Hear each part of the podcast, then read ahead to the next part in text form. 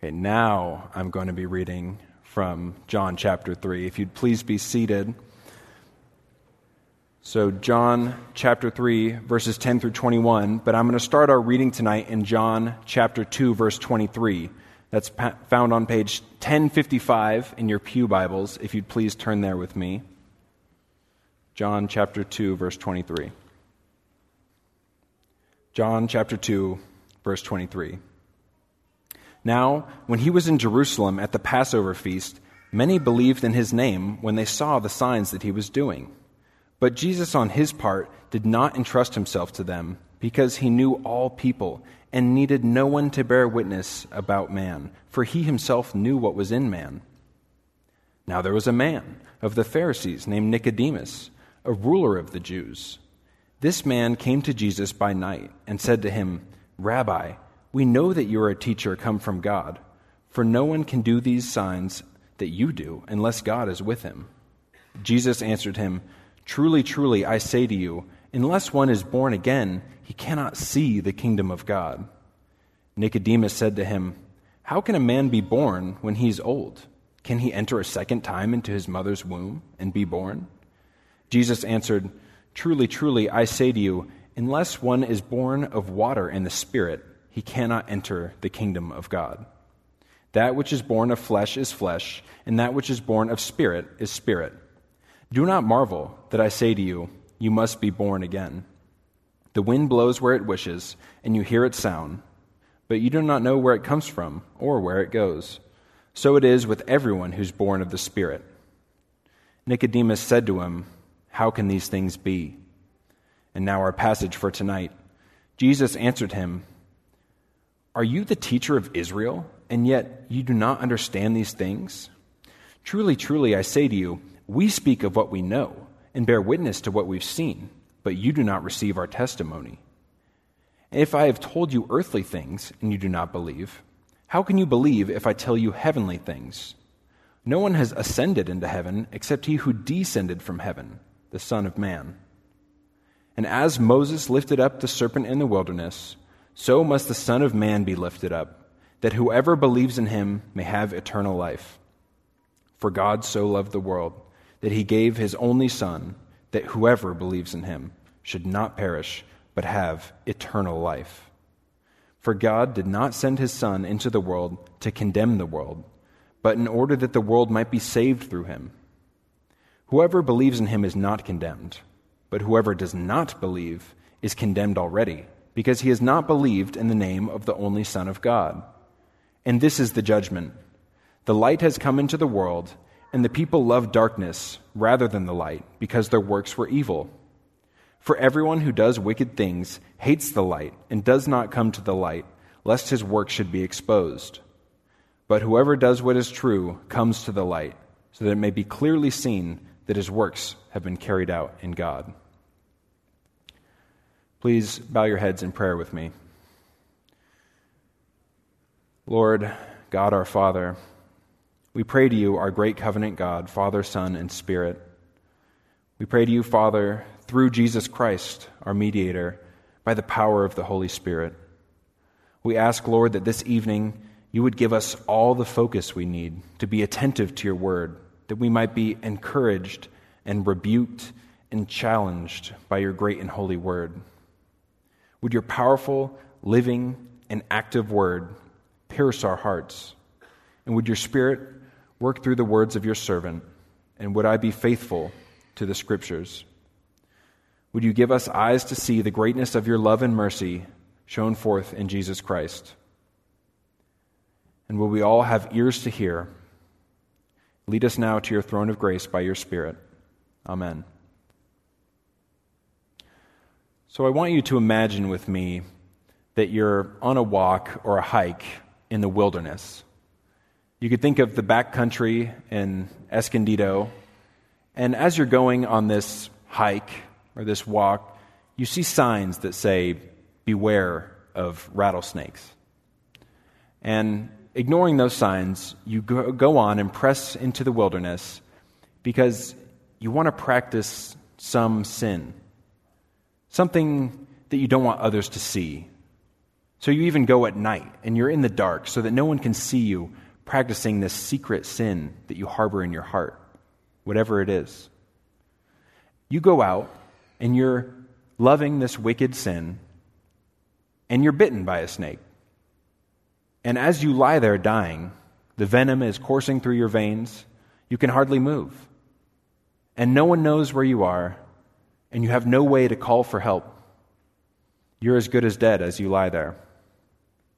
But one person did know where you went, and he did know where you were going and what you were doing. And this is actually your enemy, someone you hate. But because he loves you, he sent a rescue mission to save you. At great cost to himself, he's chartered a helicopter to go out and seek you to save you.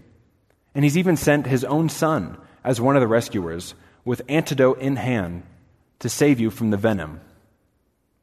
You're lying there in the dark dying, and you see the spotlight shining down from above. And your rescuer, coming down on a rope from above, antidote in hand, comes to you. But as you see your rescuer coming down, and the light shines upon you, you realize that the sin that you love so much will be exposed if your rescuer sees you in the light. And in that moment, you hate the light because it's going to expose your sin, the great wickedness you wanted to keep secret. And you even hate the rescuer that's come for you. And in that last moment, with your last dying breath, you roll away into the darkness so that the light wouldn't expose you, and you choose to die in the dark rather than being rescued by the man who is sent for you. I want you to think about this story this evening as we're looking at God's rescue plan for mankind. As we think about one of the most famous verses in the Bible, John 3:16, I think we're looking at God's rescue plan for mankind and for the world. This story is set in this context of Jesus and Nicodemus and the dialogue they have, and our passage is right at the tail end of that. That's why I read through it with you guys. Now, it starts with Jesus, our passage tonight starts with Jesus indicting Nicodemus. He's telling him what he's done wrong. And then Jesus explains God's plan of salvation, this heavenly plan, and he explains the purpose of God's plan of salvation, and he also explains the motivation. And then our passage tonight ends with two ways that we could respond to God's plan of salvation. Now, the beginning of John chapter 3 is Jesus and Nicodemus meeting at night. Nicodemus has come to him in the darkness. I think he's representing darkness, and he's a Pharisee, and he seems to be this picture of someone who might be opposed to Jesus. And Jesus, it says he knows man, and Jesus sees Nicodemus come to him and knows perhaps the question in his heart. Perhaps it's the question he should be asking. And before Nicodemus has even asked a question, he starts with, Truly, truly, I say to you, unless one is born from above, he cannot see the kingdom of God. Now, Nicodemus had just come to him and said, We, we believe that you're a teacher come from God. And Jesus says, You're not even seeing the kingdom of God because you don't have eyes to see. You haven't been born from above. Nicodemus isn't understanding the precondition for seeing and entering into the kingdom of God. Jesus is telling him about God's sovereign purposes in regeneration. And then when we get to verse 10, Jesus begins his indictment of Nicodemus. After Nicodemus has been saying, How can this be? How can these things be? Can a man be born when he's old? Then Jesus says, Are you the teacher of Israel? and yet you do not understand these things? Nicodemus is a ruler of Israel. He's called the teacher of Israel. He's a Pharisee. He sits on the Sanhedrin. He should know the scriptures and he should know about God's plan of salvation. And he should know all these things, but Jesus says, You don't even understand. You're the teacher of Israel and you're not getting it. And then in verse 11, Jesus says, Truly, truly, I say to you, we speak of what we know and bear witness to what we've seen, but you do not receive our testimony. So the second thing he's saying to Nicodemus, you're not understanding and you're not receiving our testimony. We have been born again. Perhaps Jesus and the prophets saying, We know what we're talking about. We know what God's plan of salvation is because we've seen it. And we're testifying to you, telling you what it is, and you're not receiving our testimony. And then in verse 12, Jesus says, If I've told you earthly things and you do not believe, how can you believe if I tell you heavenly things? Nicodemus isn't understanding this first step. What happens on earth is this regeneration, being born from above. And perhaps Nicodemus is asking, What about God's plan of salvation? How can that be? How can this even work? And Jesus is saying, I can't even tell you about those heavenly things. How could you believe if I did? But Jesus goes on to explain it to him. And Nicodemus here could be compared to perhaps a reformed Christian, someone in a reformed church that really cares about theology. Nicodemus is in the covenant community, as all of us are, and he really knew his theology well. He really cared to know the scriptures. As a Jew, he might have even had a lot of the scriptures memorized at that time. Now, if we think of Nicodemus, who, if you asked any Jew, who knows about the kingdom? They'd probably point to Nicodemus. He's probably living a pious life. they'd say, Who can enter the kingdom? Probably Nicodemus. But Jesus is saying, You're not receiving me, and you're not believing in me. You're not seeing or entering the kingdom.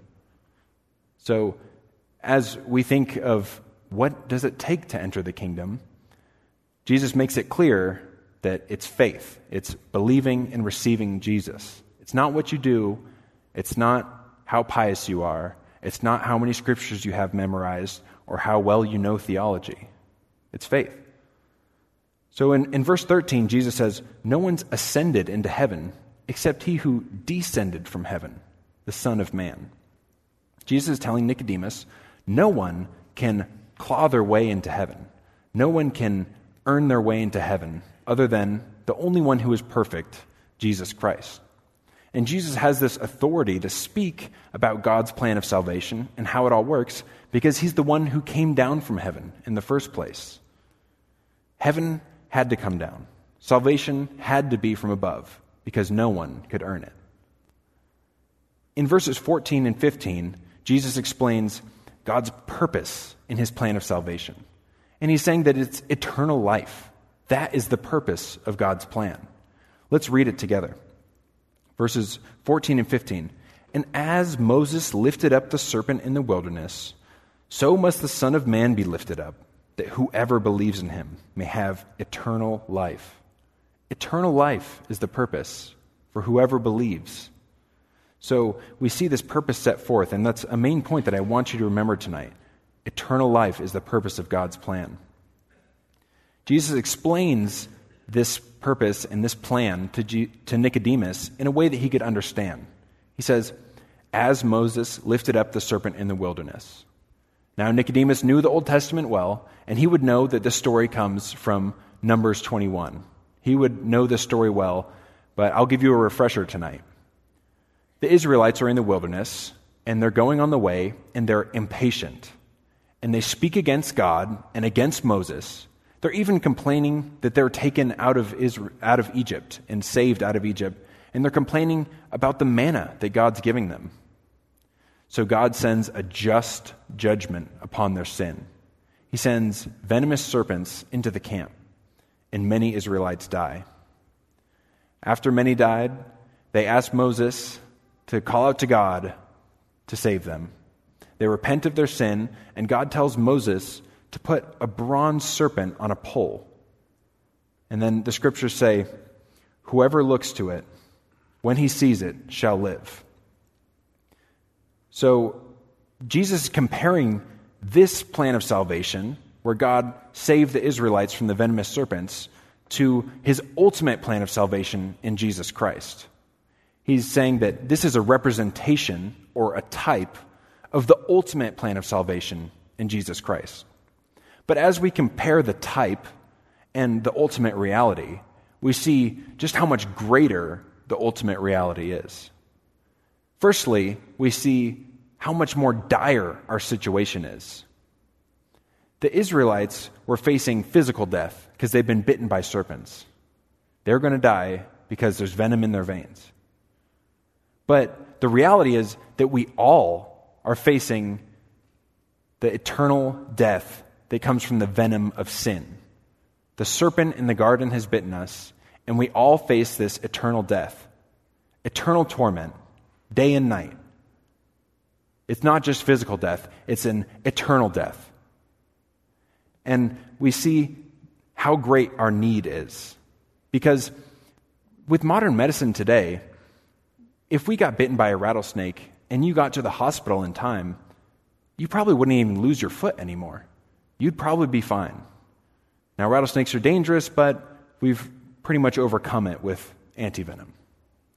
But in Christ and this problem of sin, the real problem can't be solved by any human innovations. Nothing we can do, no medicine, no remedy we could concoct could ever resolve this problem for us. So we see our great need for someone else to save us. We need a rescuer. We can't do it on our own. So God created a gracious remedy for us. It's gracious because we don't deserve it. His judgment against sin, the wrath that's upon us, is just. We've sinned against His holiness. But God didn't have to provide the bronze serpent for the Israelites, and He didn't have to provide His Son, Jesus Christ. But He did, and His purpose was to give us eternal life. We see the life offered to the Israelites is just an extended life on this earth. They're no longer dying from the venom, but they still will live out their days on this earth and die again. But in Jesus Christ, we're offered eternal life. We're offered life unending, life without sin in the new heavens and new earth, life united to Christ. This is the eternal life that God's offering to us in his rescue plan, in his plan of salvation. In the Israelites' case, it says, Everyone who is bitten, when he sees the bronze serpent, shall live. And in Christ, we see him lifted up on the cross. And whoever looks to him with eyes of faith will have this eternal life. God's purpose in his plan of salvation is to give us eternal life. I think of the hymn Amazing Grace, where we'll be singing God's praises for 10,000 years, yet we'll have no less time than when we first began. This eternal life, enjoying God forever, is what he's graciously offered to us in Jesus Christ. You may think, why would God be so merciful and so gracious to provide us sinners who justly deserve damnation? Why would he offer us his son? That's what John 3:16 tells us. For God so loved the world. He showed his love to us by sending his son. For God so loved the world that he gave his only son that whoever believes in him should not perish but have eternal life. There we see God's motivation for this plan. The motivation is love. Even though we are God's enemies. D.A. Carson said, What's so amazing about God's love is not that the world is so big or that there's so many people in it, but that the world is so bad. That's why it's amazing that God loves us. I think of Romans 5, verses 8 through 10. But God shows his love for us in that while we were still sinners, Christ died for us. Since, therefore, we have now been justified by his blood, much more shall we be saved by him from the wrath of God. For if while we were his enemies, we were reconciled to God by the death of his Son, so much more, now that we are reconciled, shall we be saved by his life. God's great love is extended to his enemies. That's hard for us to understand. We always talk about loving our enemies, but how many of us actually do it? How many of us can actually love our enemies and realize what a difficult thing that is? And not only that, but God sent his son, his only son. Now, my wife's pregnant right now with our first son. I've never even met this child. I've only just felt him kick. I've never seen his face, but I already love him so much. And think about this God and his son have known each other for eternity, and they know each other perfectly. And the love between them is perfect. And yet, he would give that son that he's known eternally, that he knows perfectly, that he loves perfectly, he would still give that son and extend that great love even to his enemies. Those of us who've hated him and rejected him, he would still send his love to us. So, for those of us who are Christians and know this great love of God, this is what we cherish and enjoy every day. This is why we sing praises together in church, because we know this great love of God. Jesus said, Greater love has no one than this, that someone lay down his life for his friends. So God not only loved us by sending his Son, but Jesus loved us by laying down his life willingly and counted us, his enemies, as his friends. This love is truly amazing and divine. The latter half of verse 16 clarifies our situation again. God sent his only Son that whoever believes in him should not perish, but have eternal life. Brings us to again think that we are perishing because the wrath of God abides on us unless we believe in Jesus Christ. If we believe in Jesus Christ, then we have eternal life. And verse 17 makes it clear that this is a rescue mission. It says, For God did not send his Son into the world to condemn the world but in order that the world might be saved through him. Jesus was sent on a rescue mission. And you may think, of course he was. Of course, this is good news. Of course, it's a rescue mission. But the rest of this passage tells us that there's two responses, two responses to this rescue mission. And not everyone sees it as good news. Recall the, the purpose of God's love here has been restated twice. He wants to give us eternal life. His motivation is his great love. But in, in verse 18, it makes it clear that not everyone sees that. For whoever believes in him is not condemned. Those of us in Christ are not condemned. It reminds me of Romans 8, chapter, uh, chapter 8, verse 1. There is therefore now no condemnation for those who are in Christ Jesus.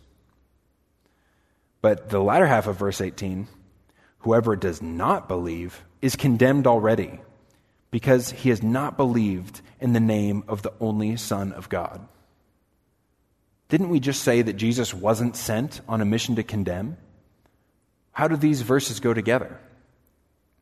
Think about it like this if the Coast Guard went out to save some capsized sailors, and if they were to toss a life raft to these sailors, Yet the sailors reject it and don't take the only way of salvation that's been offered to them. The Coast Guard wasn't sent on a drowning mission, but those sailors in the water are as good as drowned. That's what we're seeing here in this verse. If you aren't accepting Jesus Christ, you're as good as condemned. Because when the judgment comes, if you've rejected the only way of salvation, the only rescue mission that's offered to you, then you're as good as condemned.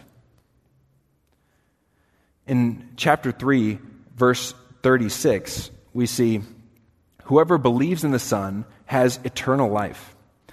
Whoever does not obey the Son shall not see life, but the wrath of God remains on him. So if you don't take the Son, if you don't believe in him and look to him, then the wrath of God for your wicked sin still remains on you. Jesus said, I am the way, the truth, and the life. No one comes to the Father except through me. There is no other way. There's no second rescue mission, there's no back door in. Jesus is the only way to be forgiven of your sins and enjoy this eternal life. That's what we see here in verses 19 and 20. And this is the judgment. The light has come into the world, and people love darkness rather than the light because their works were evil. For everyone who does wicked things hates the light and does not come to the light, lest his work should be exposed. So, again, think of that story I told in the beginning, where the rescuers come and the light's shining down, and he's coming and offering you this antidote.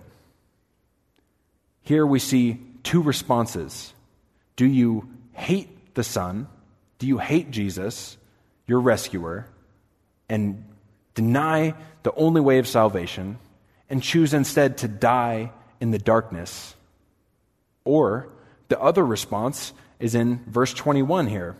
But whoever does what is true comes to the light so that it may be clearly seen that his works have been carried out in God. Will you reject the light and hate him, or will you come to the light and believe and receive him? These are the two responses.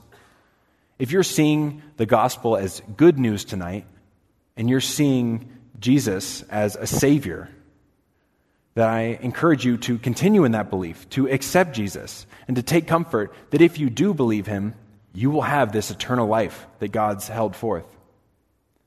But if tonight you're rejecting Jesus and it doesn't sound like good news, and you're worried that your sin will be exposed, if you're rejecting the only way of salvation, then you will die in the darkness and you'll perish.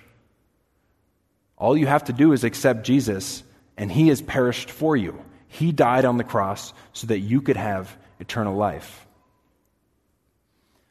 But remember the key phrase in verses 15 and 16 is that whoever believes, whoever it is, even if it's someone who's first rejected Jesus.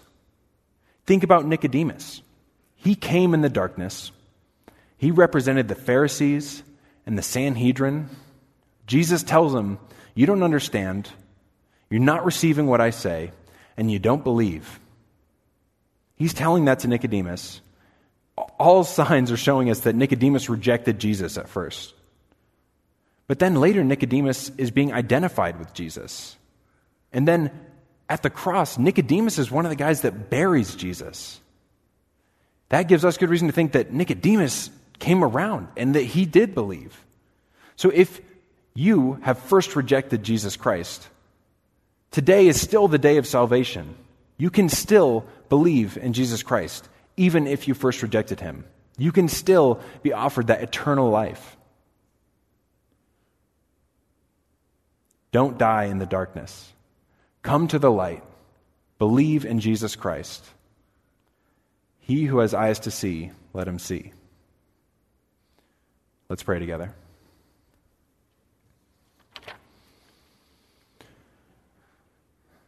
Lord, we who know Christ take great comfort in the love shown forth in Jesus Christ.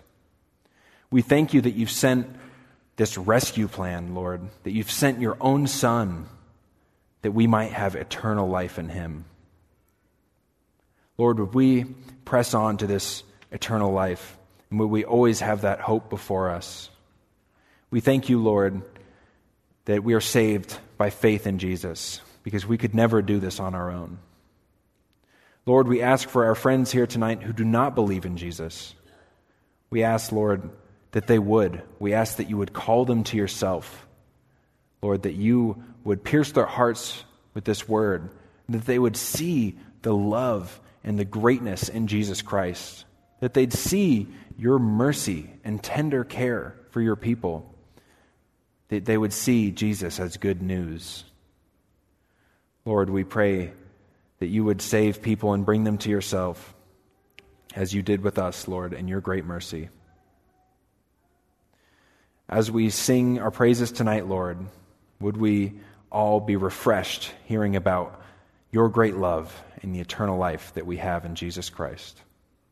Amen.